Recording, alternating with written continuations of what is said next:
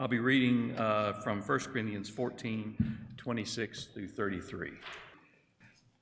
What is the outcome then, brethren? When you assemble, each one has a psalm, has a teaching, has a revelation, has a tongue, has an interpretation. Let all things be done for edification. If anyone speaks in a tongue, it should be by two or at the most three, and each in turn. And one must interpret. But if there is no interpreter, he must keep silent in the church and let him speak to himself and to God. Let two or three prophets speak, and the others pass judgment. But if a revelation is made to another who is seated, the first one must keep silent. For you can all prophesy one by one, so that all may learn and all may be exhorted, and the spirits of the prophets are subject to the prophets. For God is not a God of confusion, but of peace, as in all the churches of the saints.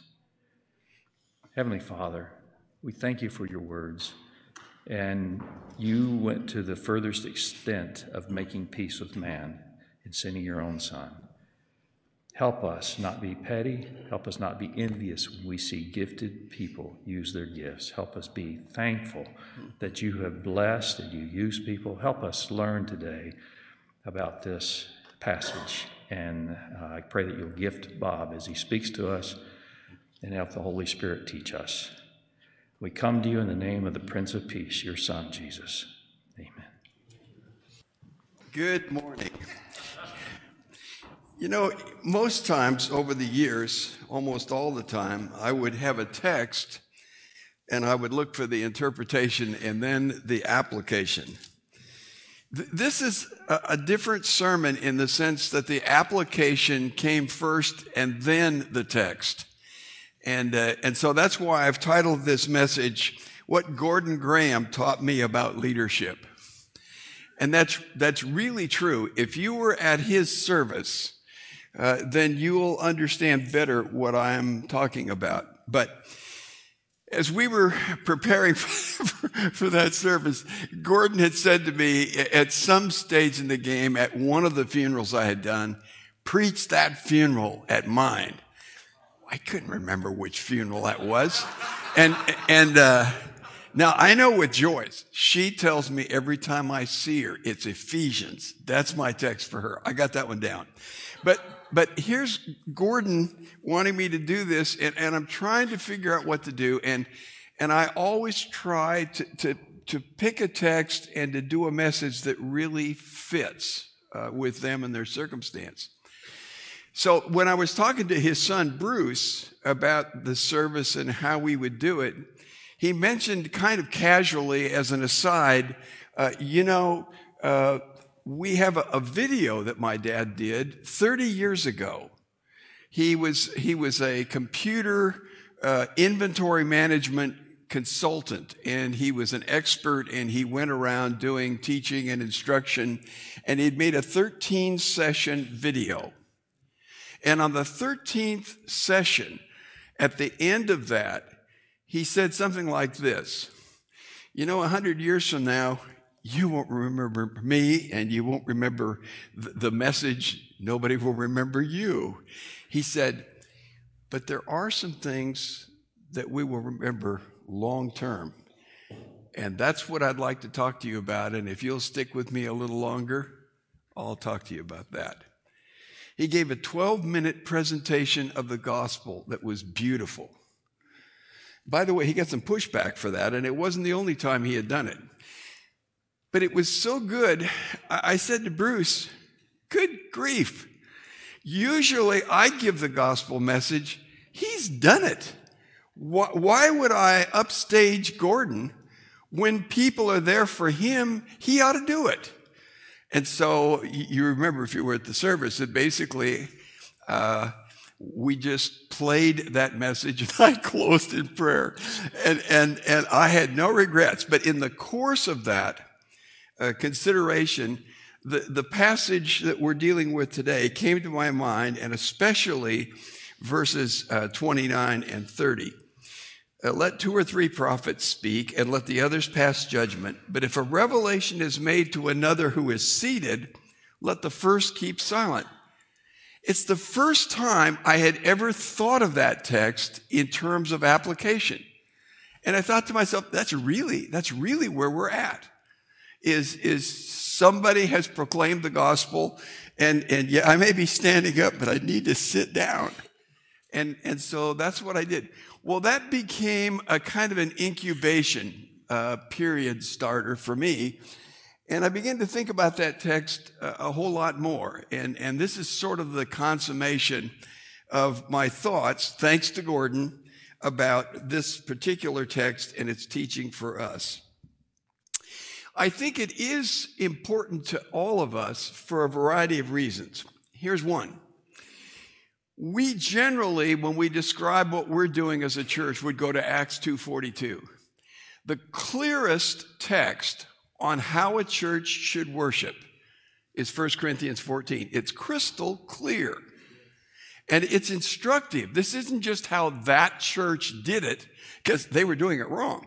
It was how that church and every church ought to do it. I've never heard a sermon on this text. I've never seen that applied before. And I have to ask myself why. And, and the reality is the evangelical church has avoided 1 Corinthians 14 like the plague. The clearest text is the one that's never used. And I'd like to suggest some reasons why. And I'm not really throwing rocks here, but let me pick on cessationists first. Cessationists say there is no such thing as the gift of tongues, and there is no such thing as prophecy today. That was for then, not now. Well, this text, he says, I speak in tongues more than all of you. And don't forbid speaking in tongues. Ooh, this is a nasty text for a cessationist. And so let's just push it off to the side and we'll just say that was for another time, not for our own uh, day. And there are those, especially in our culture today, who don't particularly like what Paul has to say about women's role in worship in the church. And so, again, off to the side it goes, right? Here's, here's another one that I've been thinking about the professional production of worship today pushes this text aside. Now, think about this. When you look at, at worship, and especially, but not exclusively, megachurch worship, you're televising it, you're doing all of this. It's done by a small group of professionals who make everybody else a spectator. Folks, this text just throws a stone at that and says, no, no, no. Everybody's a participant. And, and the professionals say to themselves, wait a minute. We don't want amateurs. Now, now think about if our service, just the last hour, if that was broadcast, the television people would go nuts. The reason is you can't have more than two or three seconds of silence. What do you do with silence on TV? This silence was brought to you by. Oh, you can't. And, and, so the problem is that you really, this kind of thing, with the way in which it carries itself out, it doesn't fit. So what do you do? Push it aside. Push it aside. And, and so this text, which should be very instructive, is very painful for many people. Another reason why this text is important is because failure to heed it puts many churches on death row. I'm involved with a, a, group called Biblical Eldership Resources, and, and we deal with a lot of churches like ours. And I, I see and I hear over and over again well, our church now is declining in size. Uh, our elders are older sometimes senile. Uh, you think I'm kidding? I am not, folks. And, and, and we don't have any younger people. What do we do? And, and sadly, my answer, if I'm honest, is too late. It's too late. You should have done something long before this. And this text tells us what it is. So this has huge implications, I think, for uh, for all leadership, especially leadership in the church, but leadership beyond the church as well. Now, there's another thing this text does, and that is it helps exemplify what some of us uh, would call Bible study methods. I got to tell you a story about that. I told Tom. When we were at Believers Chapel years ago, the, we had a, a, number of young seminarians like we have uh, today, but we, the, the chapel would have them teach something, and one of the elders uh, gave this word of, of wisdom to a friend of mine. You can teach anything you want except Bible study methods. You know why? Because of Howie Hendricks. Everybody was so excited about Howie's method that that's the first thing they taught. Well, after you've heard it five times, it's enough. And, and, and so this really does exemplify, I think, the need for and the use of Bible study methods. But typical of my style, I've edited them a little bit.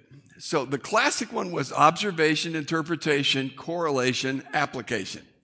That's good. Here's mine. Observation uh, comes first. I cross out the word correlation and I call that triangulation. And what that means is other texts help us understand this. Really the same thing, but I like triangulation better. And, and it's more up to date, right? Cell phones and all that stuff. Uh, third, I call it percolation. That's really meditation. I think it's huge. I've been, I've been thinking on this text now for months. And the reality is, I'm still coming to, to things where I said, why did I think of that before? So, percolation, then interpretation. Oh boy, you're going to love this next one extrapolation. This is huge. This is huge, my friends. By the way, I looked, that's an awful big word. It's the kind that lawyers would use and charge you 50 bucks for. But it's, it really means generalized, generalization, taking something small and more specific and making it broader in its application. That's a huge piece of Bible study methods. 1 Corinthians chapter 9, Old Testament text. Don't muzzle the ox when it treads the corn. See, some people would say to themselves, I'm not a farmer, don't have an ox, and, and there ain't no corn. you know, and, and, and that somehow says, this doesn't apply to me. Well, Paul knew how to extrapolate because he drew from that a principle. The, and Jesus did too, by the way. The laborer is worthy of his hire. And if that's the case, then Paul can say, Barnabas and I have the right to be supported in our ministry. That's, that's an extrapolation of the principle that lies behind the text about oxes and corn. I think you'll find more and more the application you'll, you'll get will be extrapolated. Not a specific go out and plow corn text, but something that gives you the point. That's huge. And by the way, I think the Holy Spirit plays a huge role in both percolation and extrapolation in terms of the final point application. I'm going to stop there. I was going to make my message follow through that. Problem is, I cheat a lot. And, and so what happens is, I percolate in some places, I extrapolate in other places, and it isn't, it doesn't lie down neatly but it's all here. And, and I think in a, in a more in depth work, I'll go into that in more detail. So let's have some general observations that have to do with the whole chapter and then our text. Paul's instructions here are for every church in every place at any time. Now, one of the things that happens with this text is people will say, well, that's First Corinthians. You know, the whole thing about the, the tongues and the silence, that, those Corinthian women were very unique people. And, and he's only talking to them. I've got nine texts. I won't read all of them to you. I'm going to read two to you. And the first is Paul's introduction to 1 Corinthians, chapter 1, verses 1 and 2. Paul, called as an apostle of Jesus Christ by the will of God, and Sosthenes, our brother, to the church of God which is at Corinth, to those who have been sanctified in Christ Jesus, saints by calling, with all who in every place call on the name of our Lord Jesus Christ. Who is this letter written to? The Corinthians and everybody else, not just the Corinthians. Second one, 1 Corinthians 4:17. For this reason I have sent to you Timothy, who is my beloved and faithful child in the Lord, and he will remind you of my ways which are in Christ, just as I teach everywhere in every church. Now, unless we come to this text and say, this text is for me, then we're doing exactly what the evangelical world has done and just push it off to the side.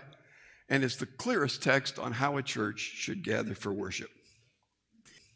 Secondly, the, the, the, the, instructions that Paul gives here regarding the worship of the church are really pluralistic.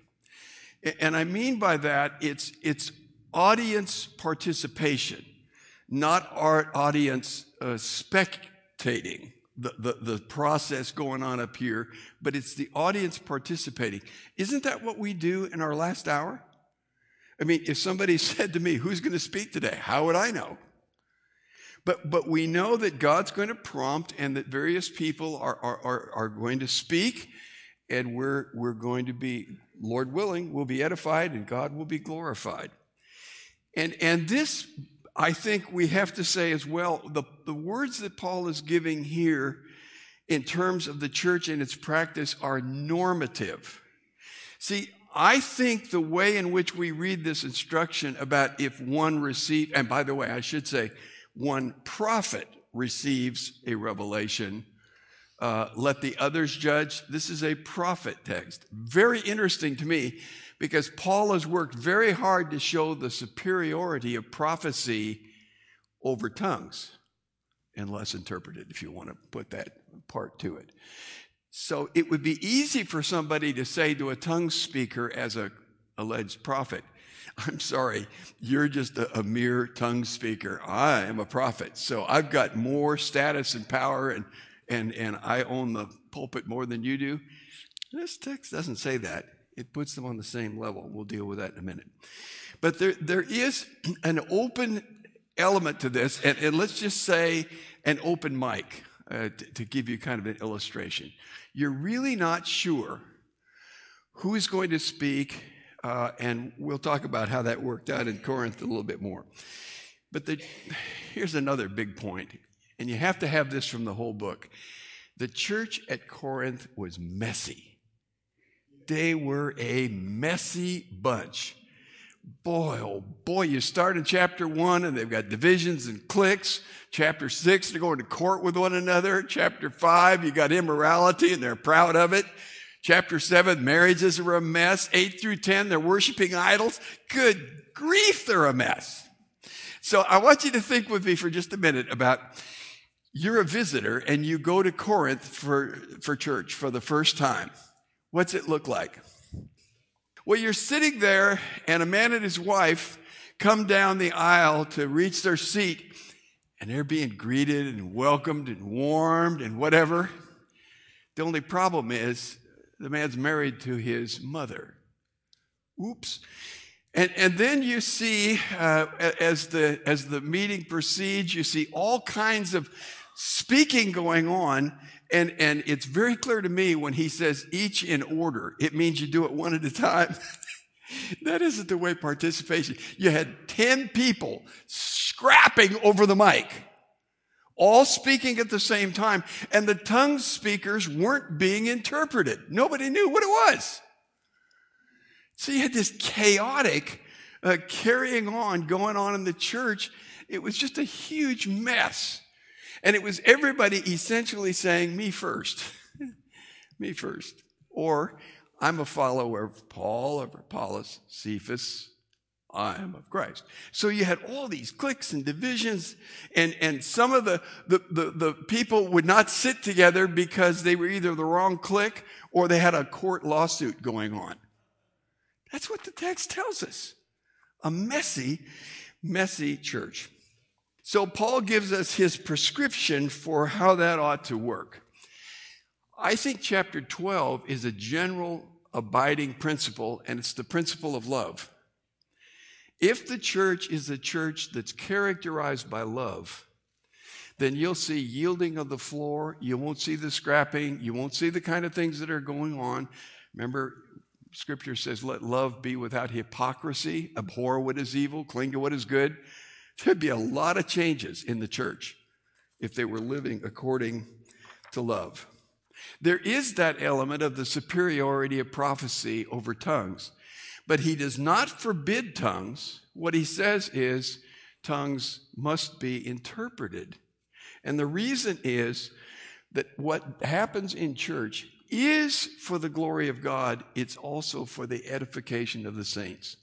And if the saints aren't edified, then it isn't worth doing in that manner, that manner of speaking. So he says then, it's not necessary to speak. This is really interesting. He starts out in verse 26 by saying, what then, brothers, when you come together, each one has a hymn, a lesson, a revelation, a tongue, or an interpretation. So this is just kind of a, a, piece of the bandwidth of what would happen in a meeting, right? Here's the problem. Back in those days, I know they didn't have this song, but they had a bit of the theology. Remember that song that says, Every time I feel the Spirit, what do you do? you pray. I like that song. What did they do? They spoke. They thought that every time that they, they had a, a positive experience with the Spirit of God, that somehow that mandated sharing that with others. But if you're going to have two or no more than three who speak in tongues, how do you do that? Or two or no more than three prophesy. How do you do that? It means somebody needs not to speak. And this is really interesting. I know that, that there is that whole issue where uh, some women would say, Well, I can't speak. Well, neither can most everybody else when you follow the text. This is when silence is golden, isn't it? Silence is golden when it leads to the edification of the body. And so he's really setting down some times not to speak. He says to the tongue speaker, when you have the movement of the Spirit and you want to speak in tongues, speak to yourself and to God. See, you don't have to worship publicly to worship privately. And that's what he's saying. You can still go ahead and you can have the benefit of worship, but you don't do that publicly when other people don't understand what it is that's been said. Prophecy. He says in 1432, the spirits of the prophets are subject to the prophets. That to me is even more significant than the tongues thing. Because a prophet, wouldn't you agree with me? A prophet's going to say to himself, What I have to say is really important. And Paul says, not if two or three guys have already had some. That's enough. The principle of proportion. If you're going to have a meeting with all of these gifts, then you have to have a proportionate uh, expression of those gifts within the church. 1427 and 1440. Everything should be done decently and in an orderly way. That's why I said, I think when you went to the church at Corinth, you saw chaos, not order. And people are not edified by chaos. So Paul makes that principle a standing principle. It ought to be decent and it ought to be orderly. And the goal is always edification of the body. So there are some specific, because Paul is focusing on the gift of tongues and the gift of prophecy although he assumes other things go on, then those were the two problem areas, it appears. So he says, two or no more than three speak in tongues. When a, a, an interpreter is not known to be present, you don't speak in tongues publicly because nobody would understand what it was that was being said. How can you be edified by, by what's indistinct? And, and then finally, uh, it would say, because of Paul's teaching on leadership, that would certainly exclude women publicly speaking in a leadership way in the meeting of the church. Now, regarding prophecy, I find virtually the same standard applied with prophecy that I do with tongues. Two, no more than three, will speak. Here's the interesting one the prophet's speech is to be evaluated by the other prophets. Now, you could easily misread the text and say, a prophet speaks and everybody judges. Well, there's a sense in which you ought to do that. Uh, you ought to be saying to yourself right now, is that really right? That's good. But, but what he's talking about is the other prophets. And he's saying, when a prophet speaks, he's not independent and autonomous because a prophet may misspeak or someone may speak as though they were giving biblical prophecy and it's false. The other prophets pass judgment on that. And then the third one is uh, when the prophet is speaking, if a revelation comes to another, he's to, to yield the floor. And to be truthful, that's where I'm going to put most of my emphasis, but let's plow on a little bit more. So, the general principle for participation is that people will come prepared with the whole spectrum of worship activity, but not everyone can or should speak it. So, I, I think what happens is in most churches, people think, hey, He's the guy that's supposed to be prepared. Let him do the homework. I'll take the notes, whatever it is, but count me out. That's not what Paul says. Everybody comes to worship prepared to worship, but only some will share. So here is, if I can, the guiding principle for me and I'm not saying there's only one. I'm saying this is what I locked on uh, with Gordon Graham because it seemed to me it really fit. And, and to state the principle just a little more broadly, I say this. Sometimes we need to step aside in order to facilitate the edification of the church by others. Does that make sense? Sometimes a person needs to step aside to facilitate the edification of the whole body by someone other than me. I just not seen that practiced in, in a routine way as Paul would, would uh, have it here for us. Why don't some people step aside? Oh, well, let's back up for one second. How do we know we ought to step aside? Well, isn't it interesting in our last meeting? Three guys stood up at the same time. Did we have a problem figuring out somebody else wanted to speak? No, it was obvious. Sometimes it's not that obvious, but if you read Paul, uh, Paul's words and you realize everybody is to come prepared to participate, then don't you think in a group this size that somebody other than me has a word to say? And if you're consuming the time, they can't say it. So sometimes you just figure it out. Hey, and, and I got a friend, I love this guy, and, and he was in government work, and he has this phrase stop, give me the short version. And you know what? I don't think that what Paul is saying is somebody holds up a sign, I'm ready, and, and the guy stops mid sentence and sits down. I don't think that's what he's saying. I think what he's saying is give them the short version and more quickly so that you leave time for the other things that, that need to be said and done. Okay, why don't we step aside? Well, I think there are a couple of good reasons. I, I mean, plentiful reasons that aren't so good. Here's one I'm the best qualified, and nobody else is really able to do it as well as I am. Now, I, I want you to get, so, now we're going to triangulate a little bit.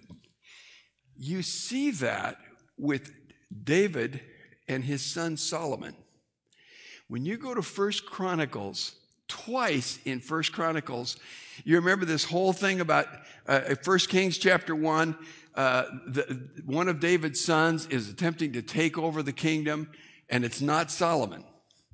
And, and, and so David is described as being so out of it. He doesn't know what's going on. And his wife and a prophet have to come in and say to him, Wake up, David, your kingdom is crumbling. When are you going to make Solomon the king? We all know that's who it's supposed to be. Well, they finally push him over the edge and he does it. But it's interesting that when you go to Chronicles, twice what David says is this My son Solomon, he's young and inexperienced. He's not really skilled at temple building. So I've done most of the work for him. If you think I'm reading between the lines, folks, I'm not. That's clear. Young and inexperienced. I'm going to do, and you look, you look at what David did in comparison to Solomon. David did everything but get his hammer and chisel out there and make it himself. He prepared all the resources, the assets, the plans. Why? Because Solomon just wasn't up to the task. Well, I hate to tell you this, folks. I hate to tell David this. He was twice as qualified as his father was. His father just wouldn't let go because he thought nobody could do it like him. That's a little bit like Elijah. When Elijah wants to turn in his badge and he says, I alone am left. And there's nobody else but me. And because, you know, here I am at the end, it's just all going to collapse. And now, Elijah, there are a few thousand others that are standing in line behind you, but the first guy in line behind you is named Elisha. He'll get a double portion of the Spirit and he'll do far more than you did. The problem is just letting go. New Testament example. Here's Barnabas, right? He works hard, in a sense, let's call it, to disciple Paul. And then he rejoices when Paul takes his place and excels further than he. That's his great delight. That's what ought to happen. So, normally, what kings did who wanted to sustain and prolong their leadership is they had co regency. They made their son a king along with him and got to be, you know, junior king. And then they just took over. That was, that was a very logical thing. It was a succession thing. then there were the other guys. They looked up the list of who are all the possible candidates for my job, and they killed them because they didn't want to lose their position, their power. You wonder why in the story of the birth of our Lord Jesus, when the Magi come and they announce to Herod that the, the king of Israel, the new king of Israel, has been born, and it says, and Herod was greatly troubled, and all Jerusalem. Well, I'll tell you why. Because they didn't want to lose their power, they didn't want to let go. Pretty scary stuff. All right, so we're supposed to step aside in order for the church to be built up Here's, here's one more. This is called triangulation. What other text help us with that? 2 Timothy 2, verse 2 says this And the things which you have heard from me in the presence of many witnesses, these entrust to faithful men who will be able to teach others also. That's the key. The key is not only are you to yield the floor, as it were, to someone who has a revelation that's beneficial to the church, you're to actually train that guy to have it. You don't resist their development, you promote their development. That's discipleship. And I think the reason why discipleship fails so miserably in the megachurch world, and I don't mean that just exclusively megachurch, in the single pastor world where they're not looking for replacement and they're not looking for retirement, you don't train people to be better than you and do your job if you're not willing to give it up. That's what this text is talking about. Not just stepping aside at the proper time, but preparing people who will cause you to step aside. That's what I understand from this. So, what's the application of all this?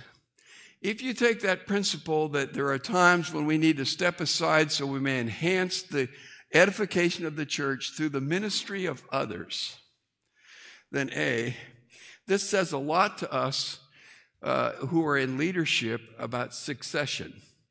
And I have to tell you, I, I'm somewhat aware of what goes on out yonder. And there are a lot of pastors who won't even entertain the word. They don't want to talk about retirement. They don't want to talk about stepping aside. Sometimes their wives don't either. That's a scary thing. Leaders, pastors, Christian ministry leaders, we need to be thinking about in the broader scale. It's the same principle, just played out in bigger scale. Maybe we need to step aside permanently. Now, that's a thought. And you have to prepare for that. I was thinking about the application of that when you extrapolate. This is a great text for parents, isn't it? Isn't, isn't that what's going to happen? and again, you're going to step aside one way or the other. It may be that they carry you away, but the reality is we as parents have a period of time when we have a primary responsibility with our children to instruct them, but we're weaning them, as it were, from that control so that we step aside and they carry on. That's our legacy. Our legacy isn't us hanging on, it's them carrying on. I think that says a lot to parents. I believe we at CBC, through the providence of God and the grace of God, have done an excellent job at preparing the next tier of leadership. I think it, it, it, has happened through the preaching. It has happened through the various forms of teaching. It has happened through the youth ministries that have been carried on. And if you watch our meeting, you notice younger people, younger guys getting up to share. That's leadership development, folks. God has been gracious to us. And one of the things that's beautiful about Community Bible Chapel is we can look down the corridor of time and say, hey, here's our leaders. Here's the leaders we've got for the future. What a wonderful thing. Which leads to me after almost 50 years of being an elder, I'm going to step aside. And, it, and it's only right. You know, I'm not, I'm not angry. I'm not frustrated, maybe a little tired, but, but, uh, you know, there is a point in time where if I linger on, what I'm really saying is what David said. They're young and inexperienced, they'll never make it. But they will, they will. And I need to be here as a non elder cheering them on but not trying to keep them out of the way. And so, thanks to Gordon, I'm telling you, I've told the elders already, I'm going to retire as an elder. Doesn't mean I'm retiring from ministry, doesn't mean I'm retiring from involvement. It simply means I have confidence that God will carry on this work through the people He's prepared to do it. And that means old guys have to step aside. Let's pray. Thank you, Lord. We appreciate all the beauty of your scripture and the way in which this seemingly irrelevant text really has much to say to us. Help us to heed it uh, in whatever position we may be in. Help us to be willing to step aside as well as step up so that other ministries will happen for the edification of the church. In Jesus' name, amen.